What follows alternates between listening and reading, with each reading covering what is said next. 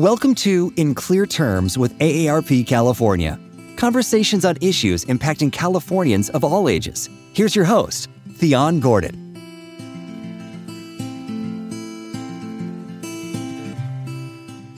Welcome to In Clear Terms with AARP California. Join us as we dive into issues and policies that impact Californians of all ages, but particularly older adults, and learn how you can connect with AARP to make our state more livable for all. I am an AARP volunteer and your host, Dr. Thyonne Gordon. Today, we are joined by solo aging expert, Dr. Sara Geber and longtime AARP volunteer and family caregiver, Lily Liu. Dr. Geber and Lily, welcome to the show. I look forward to discussing the concept of solo aging and some of the caregiving components that come with solo aging. So, welcome. Thank you. Good to be here. Thank you. Well, before we dive in, I'd like to ask you both to introduce yourselves a bit more. Lily, we can start with you.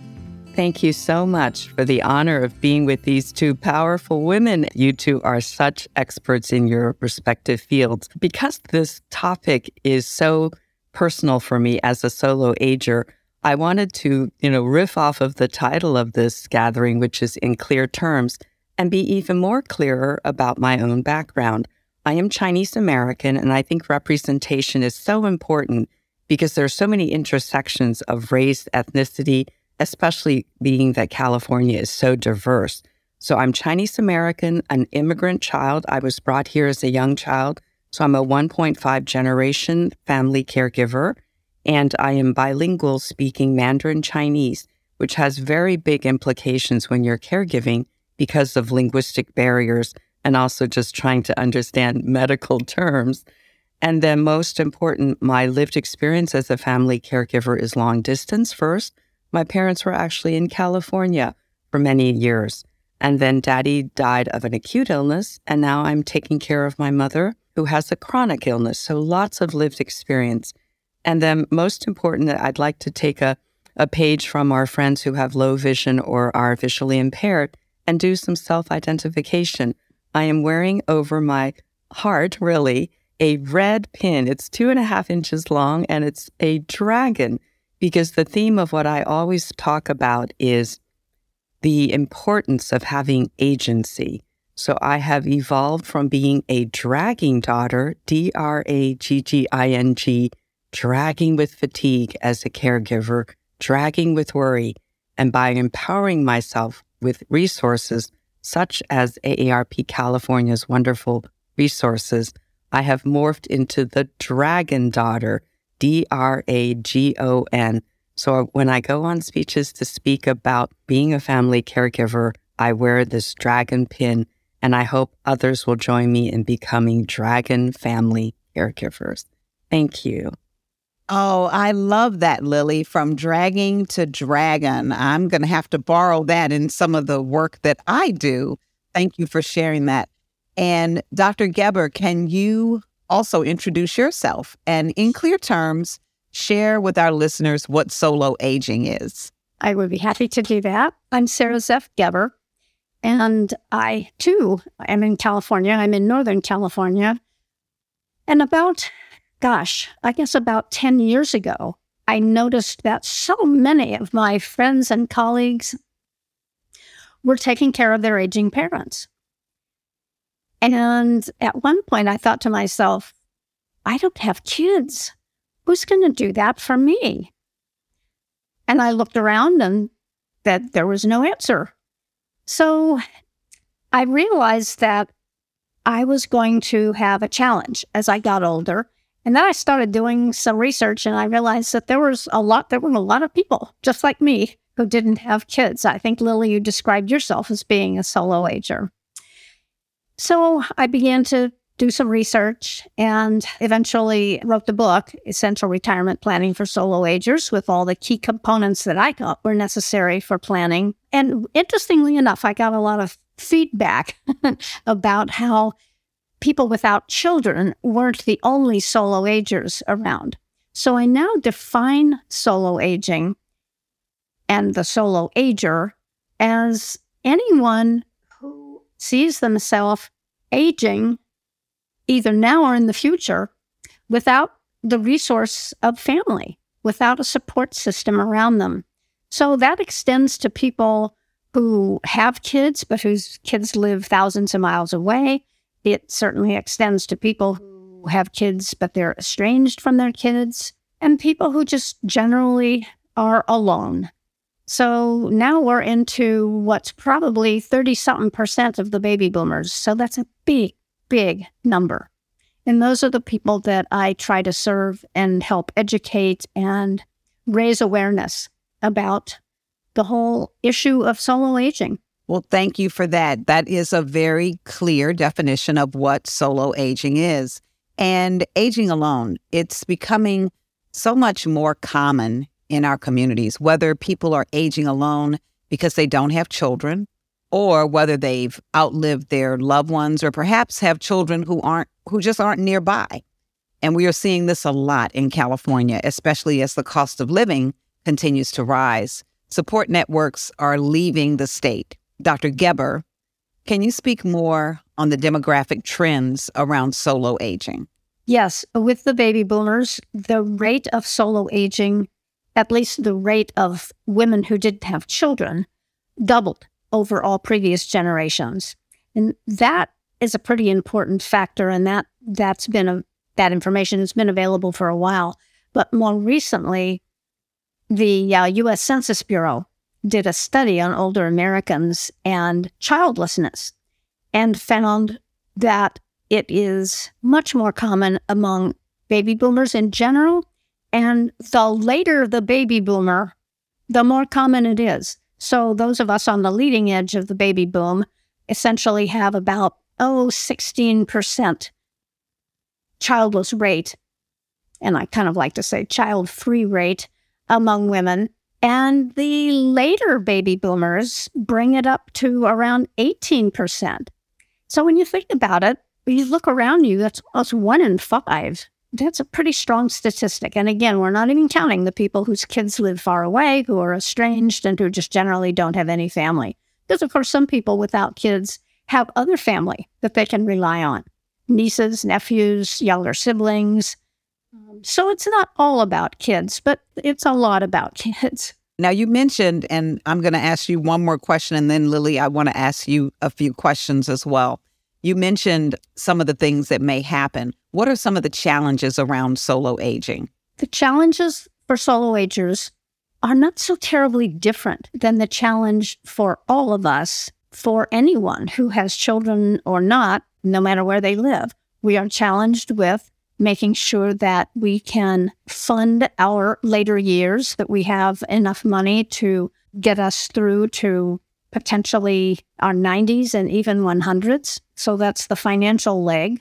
There's the legal leg of this, I call it a three legged stool, where it's important for us to do our advance directives, make sure we have identified people that can help us and speak for us later in life, and our powers of attorney. So that it's basic estate planning is very important. And then, of course, the third leg, and to me the most important, is the social. The social support network for solo agers is sometimes very difficult to put together. Again, depends on what resources you have around you in the way of other family, what resources you can cobble together in the way of friends. I'm very happy to see that across the country, I'm hearing about groups that are forming. So, groups of solo agers that are getting together and helping one another to figure this out and to create plans. They're doing it through the village network, they're doing it through their churches and synagogues. They're doing it in, in so many ways. And I, I cannot tell you how gratifying that is to hear that people are doing that. And I hope that in the next 10 years, I will be able to make even more inroads there and create some materials for people to use for that kind of planning. Oh, that sounds great and great ways to address some of the challenges that you just mentioned. Now, Lily, as a caregiver, how can being a caregiver for a loved one while also aging alone be extra challenging? May I be joking and say how many hours do we have together? it is so difficult, but thank goodness there are thought leaders like Dr. Sara because even before this invitation to the podcast, I had already purchased her book and it's incredibly useful. Essential Retirement Planning for Solo Agers. Thank goodness we have experts like Dr. Sara. But my lived experience has taught me the most important things. Number one, I realized halfway through these 12 years of caring for my mother by myself, and especially during the pandemic, I have the slogan now she has a me, but I, as a solo ager, won't have a me. Think of the implications of that. And then, thanks to the virtual platforms during this pandemic, I've actually run, hosted two virtual support groups. So today I'm coming to the table with other learnings from others. And one very practical thing one of the members said to me was, I had to go and get a colonoscopy, but you have to have someone to sign you out. So think of that implication. Or a friend who had cataract surgery needed help. Practical, tactical things. Then, of course, during the pandemic, some of our support group members, they became ill. Who was going to care for their loved ones while they were down?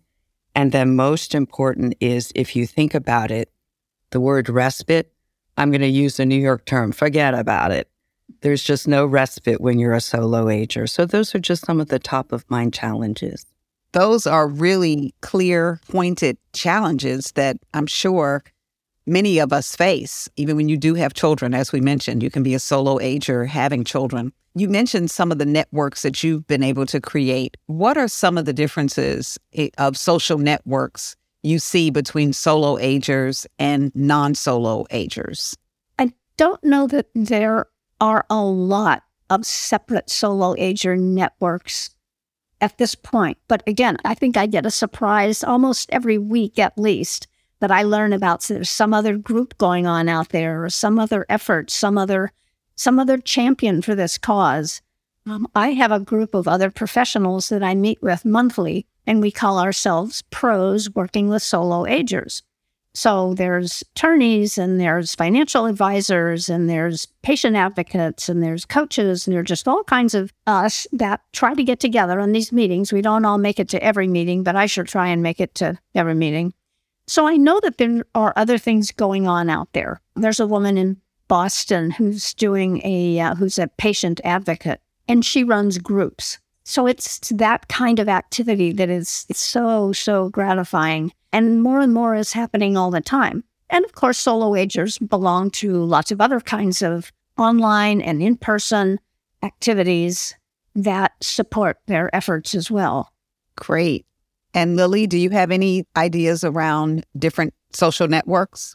Yes. Just yesterday, I was in conversation with a new friend and she made a very interesting point. She said, with a family and with a spouse, you actually have something called a, and she had a beautiful word, implicit pact, P A C T, where there are some, and I'm going to keep that in my mind and heart for a long time. I love that because even without being said, you have some sort of reliance, a network, right? But then also for those of us who are solo agers, especially California being a state of innovation, New roles are coming up. There's now something called a medical note taker. If you're a solo ager, you can actually delegate, hire someone who goes to a cancer treatment appointment and helps you take notes. So I just think that in America, the land of innovation, we're all going to keep innovating because this is a social and demographic phenomenon. Absolutely. And I know that there are so many different groups out here. In particular, I am affiliated with lots of travel groups for traveling solo. Because if you think about it, when you're doing things solo, you've done it for a lot of your life. So you've found other networks that are already geared towards solo travel or solo dancing or whatever it is. So you find these groups where people are like minded and looking for partners to participate in the work. And I do love this implicit pact to have a a person that becomes what I would call an accountability partner. Even when I'm working out or something like that, I, I like to have an accountability partner so they can say, Hey, did you get your steps in this week? And I can say, Yeah, I think so. you know, So I love having this implicit pact of networks. Do either of you have any advice on setting up or developing social networks? Let me start because I'm trying to do that right now. It's very important in this conversation, though, to make sure that we're talking about the phase of our aging, which is the young old and then the old old.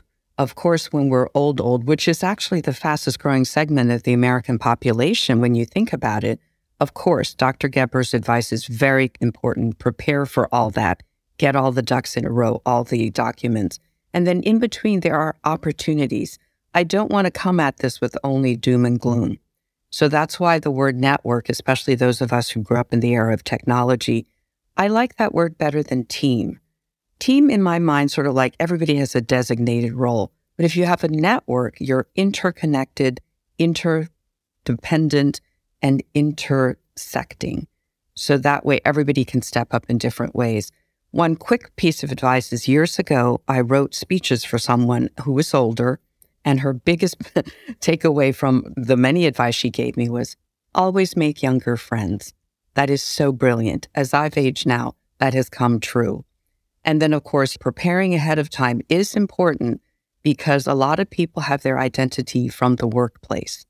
And once you leave it, things may really be different. And then another one of my support group members said, and you got to keep fertilizing that network, meaning not only are you going to receive, but are you giving? Are you calling others in your own network? And then I've learned from a younger friend who actually used the opposite frenemy, but you can also have a family who are family by choice and not by blood. I so agree with what you're saying, Lily. It's an interesting transition when you go from a, a an employed person, a working person, to being either on your own or with your spouse and looking around you and, and trying to figure out who is my network now. But it's so important to do that and to continue that. I get asked all the time how do I do that? How do I make friends later in life? And I say the words that some people really hate to hear, and that's be a joiner. Join groups and activities that you're interested in and meet other like minded people.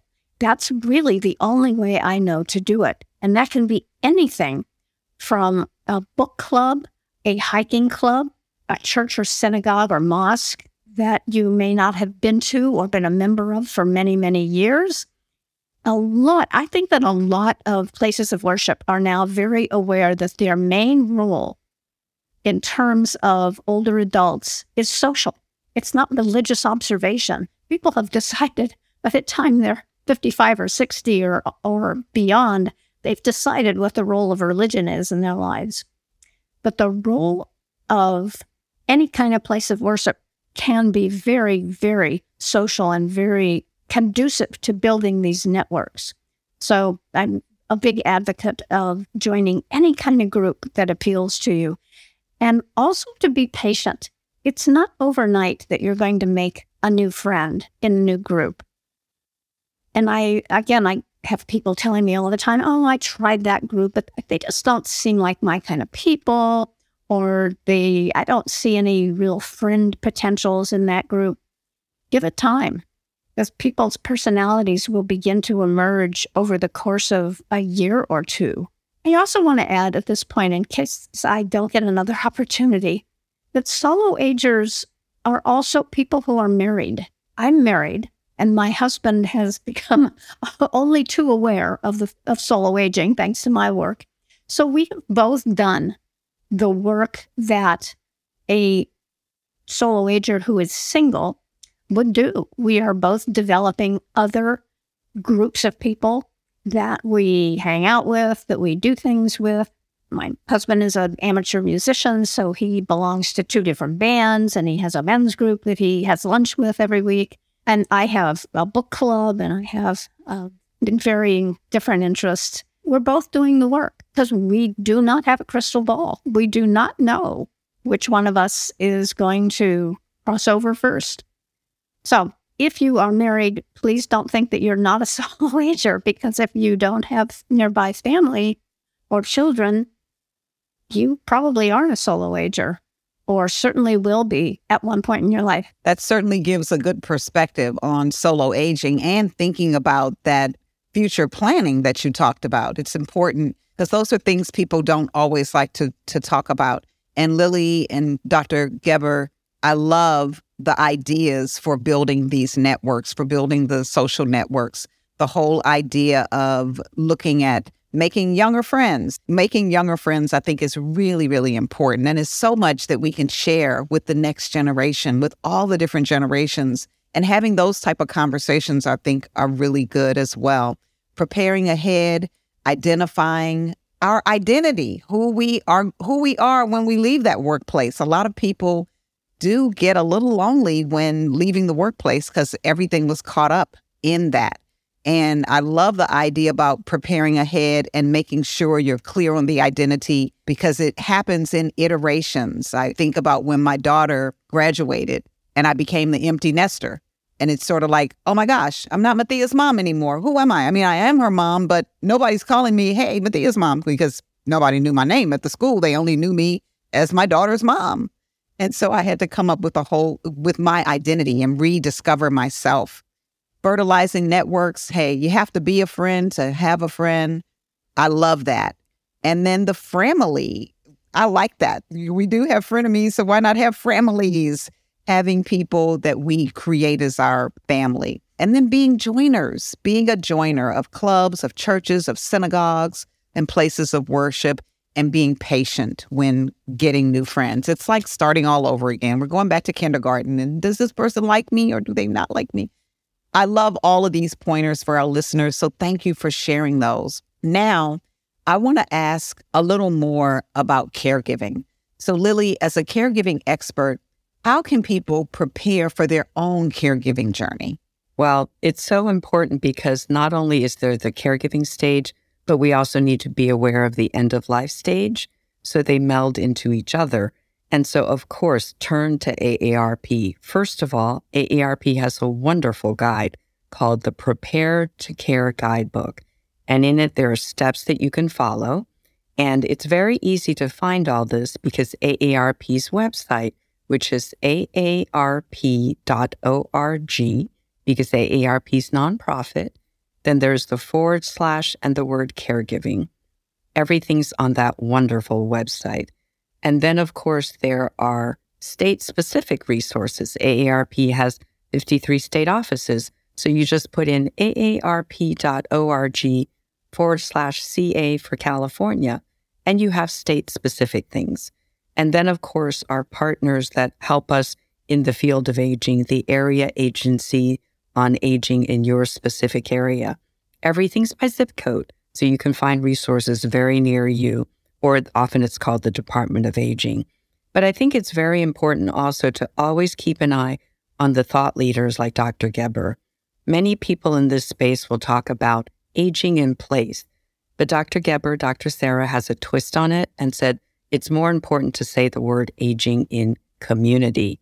I hope she'll speak more to that because the main thing for me is during this terrible pandemic, where I have, in order to keep my mom safe, literally stayed inside for, I think now, three years. Um, there are communities that are not brick and mortar. So I actually have friends now on the two dimensional platform of Zoom, and there are friends literally across oceans. So rethink the word community. It does not have to be the wellness center down the street. And then, of course, because of the lessons from this pandemic, always know how to use technology. It may be intimidating at first. I still have a blinking VCR, but the most important thing is from the technology, you're able to have resources and have different access on a different platform. Oh, those are, are wonderful, wonderful pointers. And thank you for bringing up AARP as one of those major resources and advocates for caregivers. So definitely check out aarp.org forward slash caregiving. So now I want to welcome both of you to chime in here. Who can step in and help make important decisions for solo agers when they may not be in a physical or a mental state to make these decisions for themselves? I have wrestled with that question not just for myself, but for so many of the people that have come to me for some guidance and advice. And, you know, it can be almost anyone, anyone that you trust and that you think is a, that you think will hold up in an emergency. And there are people who we love and we're close to, maybe a sibling that we'd like to name, but we know that they are maybe quite emotional and might not make the best actual decision for us in the time. So make sure that you're choosing someone who you trust with your information and your signature authority, but someone that you think will do a good job. And it may not be the person you're closest to, it may be your sister in law or your brother in law rather than your actual sibling. Uh, it may be someone who is not related to you. Interestingly, in California, we have something called a uh, professional certified fiduciary. Now, California is one of the only states that actually licenses professional fiduciaries. And we're lucky in that because we can actually hire a fiduciary to be that person for us. One couple that I'm quite friendly with and familiar with their planning has no family. They have absolutely no family whatsoever. They're the last of their line and they've had no children. So they have been very proactive about engaging a professional fiduciary who they're, they're in their 70s now and they're quite still quite mobile and functional, but they know that there will come a time when one or both of them may need that help. So they've started meeting with this fiduciary once or twice a year so that she can get to know them and when the time comes, she will be the one to make decisions, probably for the remaining spouse. One of them will pass on first, and then the remaining spouse will really need the fiduciary. So they're being very proactive with that, but that is a res- resource also. Their banks, of course, have trust departments with people who can have signature authorities for you. I'm of a more persuasion that that it's kind of a, gives you a better feeling to appoint someone that you know. And it could be a younger friend.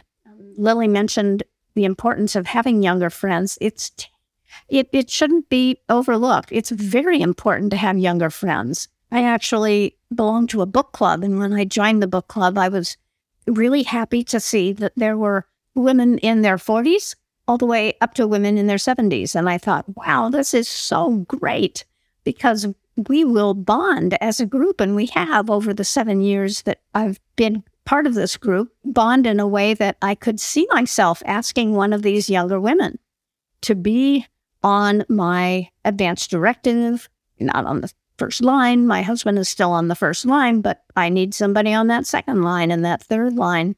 So you never know when you're going to meet the right people, but it's good to start looking around you and saying, Who do I know that's younger? Because it, it gives me shivers when people say, oh, yeah, my sister and I have named each other, and the sisters are two years apart. that makes no sense to me. So, okay, put your sister on the first line, but you've got to have somebody younger on that second line and third line. So, that's kind of my bias about choosing people to stand in for you. Thank you for that. And Lily, did you have anything to add to that? Yes, just real quick. I think the most important thing that I got out of Dr. Geber's book was that she used the word this is an intentional preference. You can leave everything to chance, but if you have intention and think about it. So I sort of turned that into uh, the Ghostbusters movie. Who you're going to call? Ghostbusters. yes. So you're going to have to have an answer to that. Who you're going to call? And it's as practical as having the document, you know, in case of an emergency, your power of attorney, your beneficiaries. So I think Dr. Geber's point of being intentional is very key. Wonderful. Thank you. Thank you both for that. Now, I know we've talked about who do we call? How do we solve some of these challenges of solo aging? Sometimes aging alone can be perceived as being the lesser option. But there are also a lot of benefits to solo aging. How can we lessen the fear and the worry about solo aging and instead start thinking about some of the opportunities and the options? Lily, you want to take this one on first? Yes, I think once again, I must say it's important to think about getting everything ready when you're old, old. But when you're young, old, this presents so many opportunities. I always make the joke before I started taking care of mom, if I didn't want to cook that night, I just ate a peanut butter and sandwich. So it's it's a sense of freedom, number one. Number two is that when you think about the demographic changes, we have an opportunity to become a champion, an advocate, and an activist. We know about suffragists who helped us get women's vote. Now is our chance to step up and do something what I literally call change the future of aging, because we can bust the existing paradigms and then try it out as a new generation. So let's all have agency, become empowered, and try out new paradigms. Those are wonderful. I love championing and having agency at, at this particular point. And then the sense of freedom that you have. I actually feel like I've been aging solo for a long time, even though I do have a daughter. And that sense of freedom I felt when I empty nested. Oh boy, that was fun. So, Dr. Geber, anything you can add to this? I love what Lily said about having agency. I, you know, one thing that single people have kind of perfected, especially during their working days and, and on into their days of volunteering and doing some alternative kind of work or giving back, is that single people tend to be so resilient and they've really built a life for themselves with true agency and the ability to put their lives together in the way that they want. And yes, having a peanut butter sandwich for dinner or for me, it's when I was single, it was a bowl of cereal. Grape nuts, get me the grape nuts. it's very important. And it's it will serve you so well. That kind of feeling of agency will serve you so well when you set your sights on developing your plan for the future. I think it will. I think that, that single people often are in, in much better shape to be doing that. The, the hazard that I have seen for years is couples who rely on each other for everything. And I think that's frankly dangerous. As we get older, we need to have interests of our own so that we can truly develop our own support system in addition to, not instead of, but in addition to our spouse. Because we're, we, we're going to have both. You got to have, got to juggle both balls and focus on that um, on building the one that needs that needs strengthening it's never been more clear than when i watched people during covid and the isolation and loneliness that some of them were experiencing married or not it really brought it into high relief and i think that covid was one of the things that ironically brought solo aging into high relief and a lot more people started paying attention absolutely absolutely and there's so many aftermath of COVID that continue to bring these things to light. But having that sense of freedom, being able to champion and advocate for different causes, especially for aging. I think about being able to teach the next generation. I, I know a young lady that I met who's uh, having to care for her mother right now. As I was speaking with her, she was saying, Thank goodness my mom had this insurance that took care of everything. And I said, Well, she's in her late 30s. I said, Yeah, that's really good. So I'm sure you have that insurance now. And she says, I don't even know what it is. And so this gives us an opportunity to start talking about insurance or annuities or whatever you might want to have to the next generation. And that again brings up having younger friends. So think about, hey, you want to get your things in order. Make sure it's in order. I had to get mine a little later. Yours will be less expensive if you get it early and developing those type of things. I, I love the idea of the resilience that you brought up as well. So right now, I want to ask you one more question, and this time we'll start with you, Dr. Geber. How are you both preparing to age successfully? Uh, I try to uh, walk my talk at uh, every juncture. Um, we have interviewed some fiduciaries I do have younger family members, but I don't think they are the right people to be making decisions for me. My nieces and nephews live at least a four hour drive away, if not further. And my husband's family all lives on the East Coast. So they're not accessible to us and they're they're not the right people. Now, having said that, they are on our advance directives and our powers of attorney alongside the fiduciary. So you can do these things in tandem as well. There's a lot of creative ways to get these things done. And if you have the wherewithal to engage a financial advisor as well as an elder attorney, also known as an estate attorney, they will be very helpful. And I think that AARP has some resources for finding those people. And your area agency on aging will also have a, a stable of resources for you. I, I find that the these area agencies on aging, which by the way are in every county, are very little known and little used. And they should be used because people who are scratching their head and thinking, well, who am I going to get to help me with this? Start with your area agency on aging. So we have put together our basic paperwork and we did it quite some time ago. So every eight or 10 years, approximately, we go back and revisit it. And sometimes it needs to be rewritten because sometimes the people that you have on your estate plan and your your plan for aging and care, sometimes those people move out of your life for one reason or another. So it's always good to keep it up to date as well. And and my husband and I have tried to do that. So I guess that's the, uh, I'm just trying to walk my talk is basically my answer. All right. Well, thank you for that. And Lily, how are you preparing to age successfully? Oh, I'm just going to win the lottery. That'll solve everything. No, but seriously, because of my affiliation with AARP as a volunteer all these years, I really would like everyone to know, especially during this Women's History Month, that the founder of AARP was a woman and she founded ARP 65 years ago this year. ARP was founded in 1958. Her name is Dr. Ethel Percy Andrus. She was an educator, not a medical doctor. She got her PhD in education. So she had a great way of framing that. It's not retirement, it's refirement. And in the original seal for ARP were three very key words. Aging successfully involves dignity, independence, but the word that strikes me the most as I think about successful aging is purpose. Dignity, independence, purpose.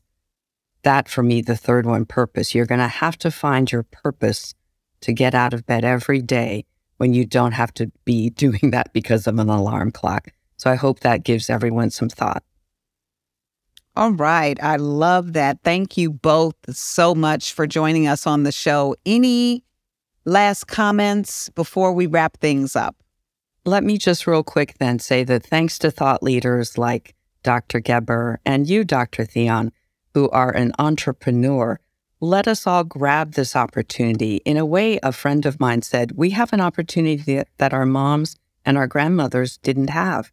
We have agency to really think about a new way of aging as solo agers or just regular aging people because the boomers have been, as demographers have said, changed every phase of life that we've moved through. We are the pig in the python, one demographer called us. So now we have an opportunity to redesign what it means to age successfully and well and in a way, I call this a privilege that we have been afforded. And thanks to having organizations like ARP and Dr. Geber's books and resources, we can make it a successful and good aging process. You know, I want to underscore what Lily said about being kind of the pioneers in this form of retirement and aging. I try to stop using the word retirement as much as possible because we're most people are doing such phenomenal things at an age when the classic literature would have us retired.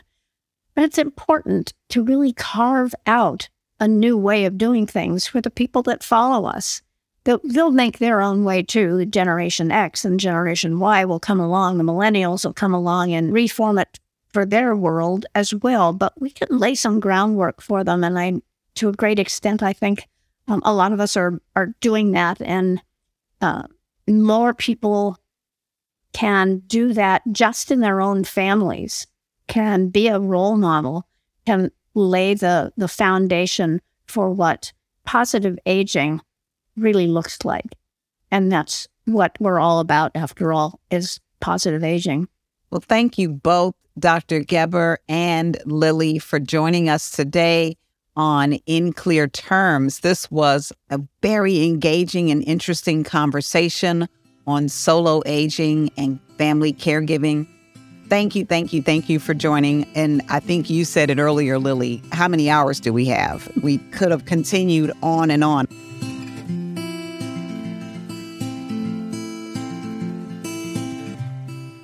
Again, we have had the pleasure of speaking with Dr. Sara Geber and Lily Liu on the topic of solo aging and how those aging alone can prepare for the journey. In future episodes, we look forward to hosting experts who can shed light on critical issues in our state, how AARP is working to ensure the voice of those ages 50 plus is heard, and how you, our listeners, can learn more and act on these important decisions. Thank you for listening to In Clear Terms with AARP California.